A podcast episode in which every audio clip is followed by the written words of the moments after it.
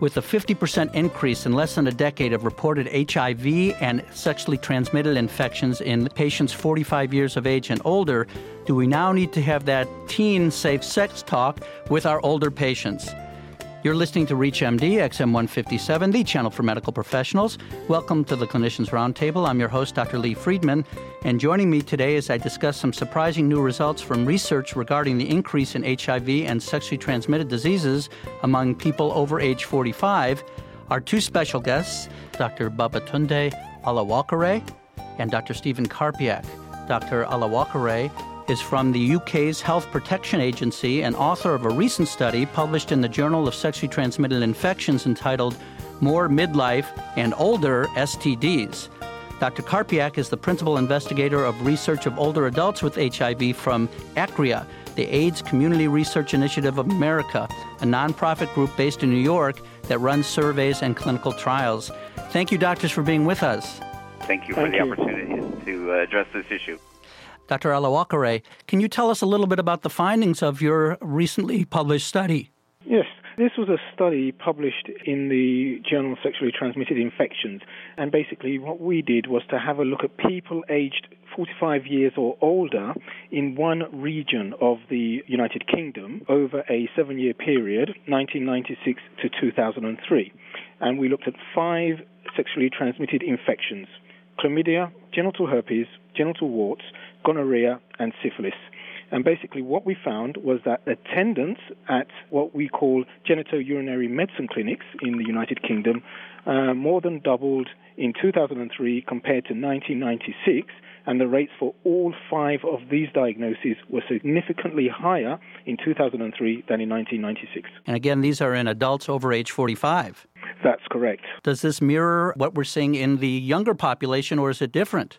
What we found is that in our part of the United Kingdom, that this rise in this particular population was actually greater than what we were seeing for those people aged under 40 for the equivalent time period, that is 1996 to 2003. Dr. Karpiak, does that surprise you or does that mirror what you're seeing? It doesn't surprise me in that I think we're watching a ground shift, if you will, in how we think about and approach STDs and including HIV, which is really where I focus my research.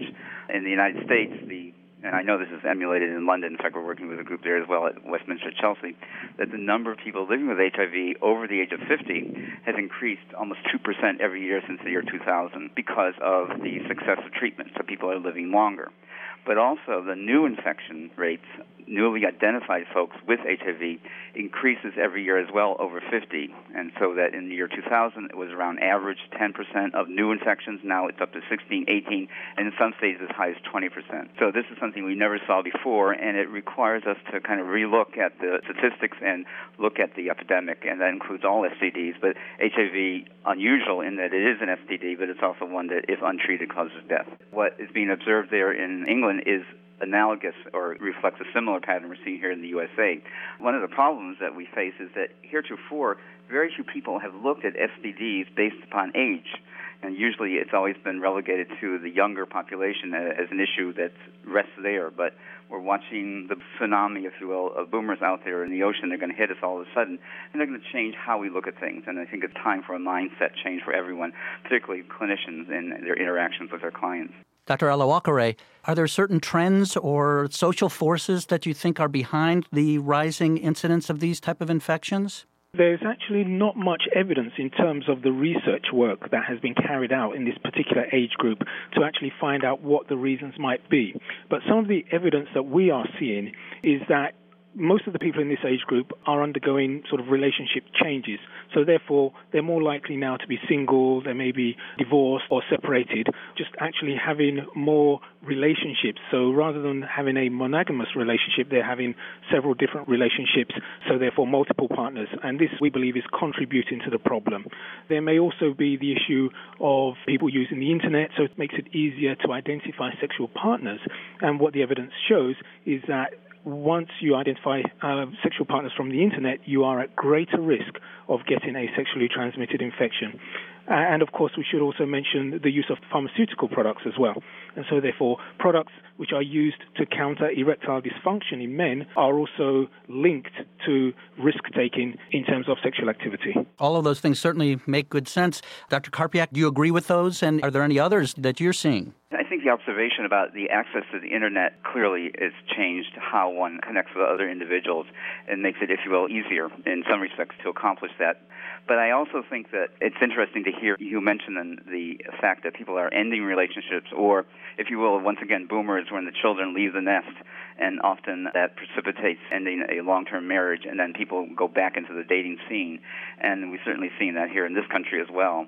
I also think that women who are postmenopausal tend to view themselves as not at risk. They are happy to, you know, no longer worry about a pregnancy, and they tend to forget about their risk for contracting STDs, including HIV. And because of some of the physiological changes in the vaginal wall and lubrication, et cetera, in fact, they are at higher risk, which is part of the reason that in the USA, one third of the entire HIV infected population are women, and we find them at higher risk, clearly.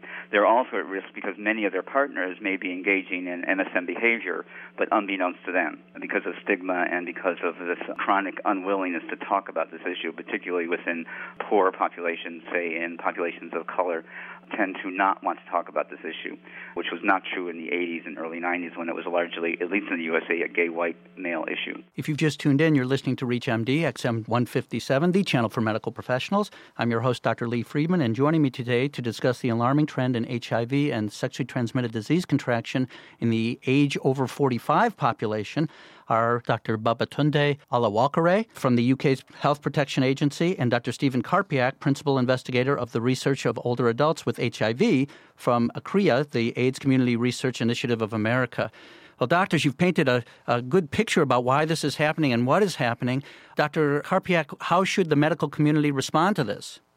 Well, I think as they have known for now almost 25 years in the HIV epidemic, it's really critical to engage your patient about their sexual activity.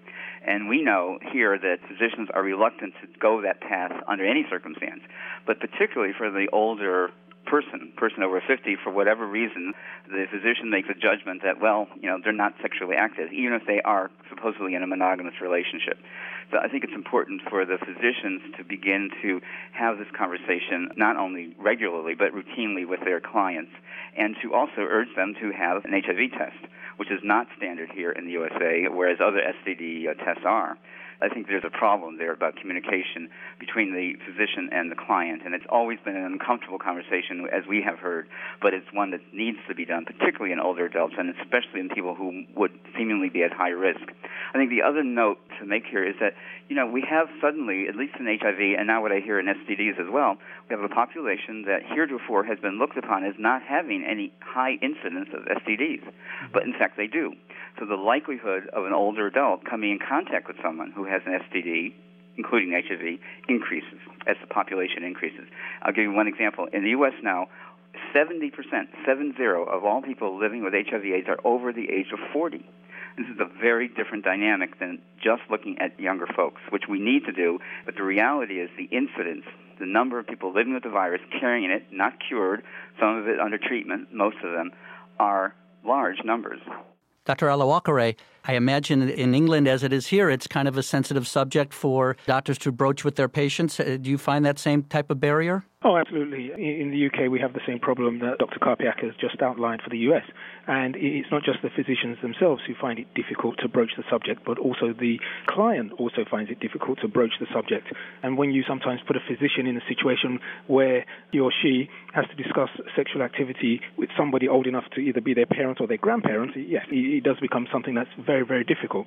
And we also have the actual concept that society has of older people actually having sexual uh, relationships or engaging in sexual activity. The concept of the elderly or older people is that they actually are asexual, and at some stage, obviously, their sexual activity switches off and no longer becomes an issue.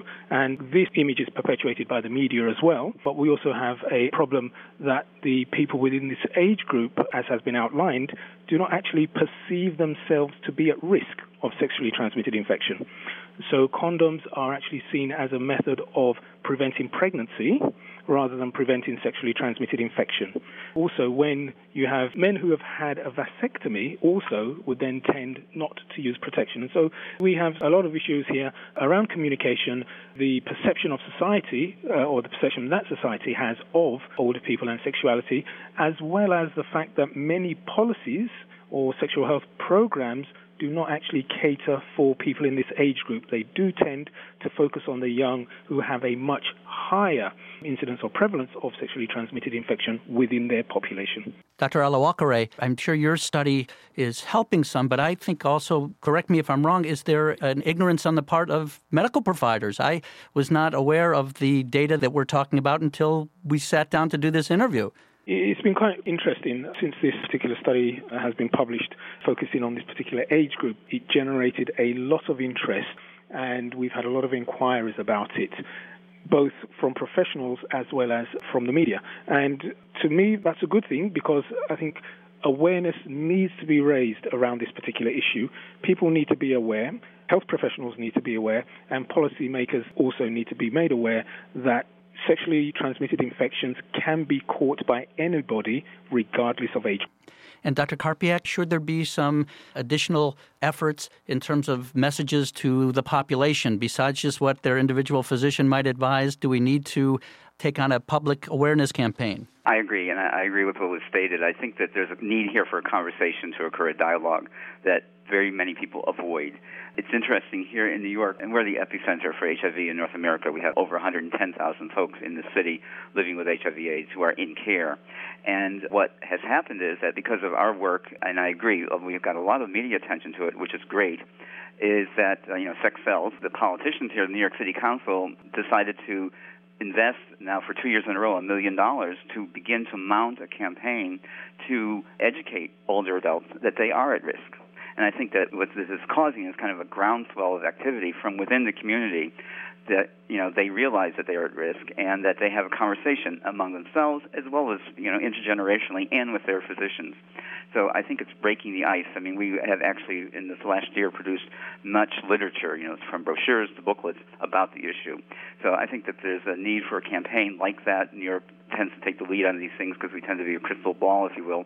But every community needs to do that, and the literature has to be culturally specific and you know take into account the age as well as other factors when discussing a still a very sensitive topic.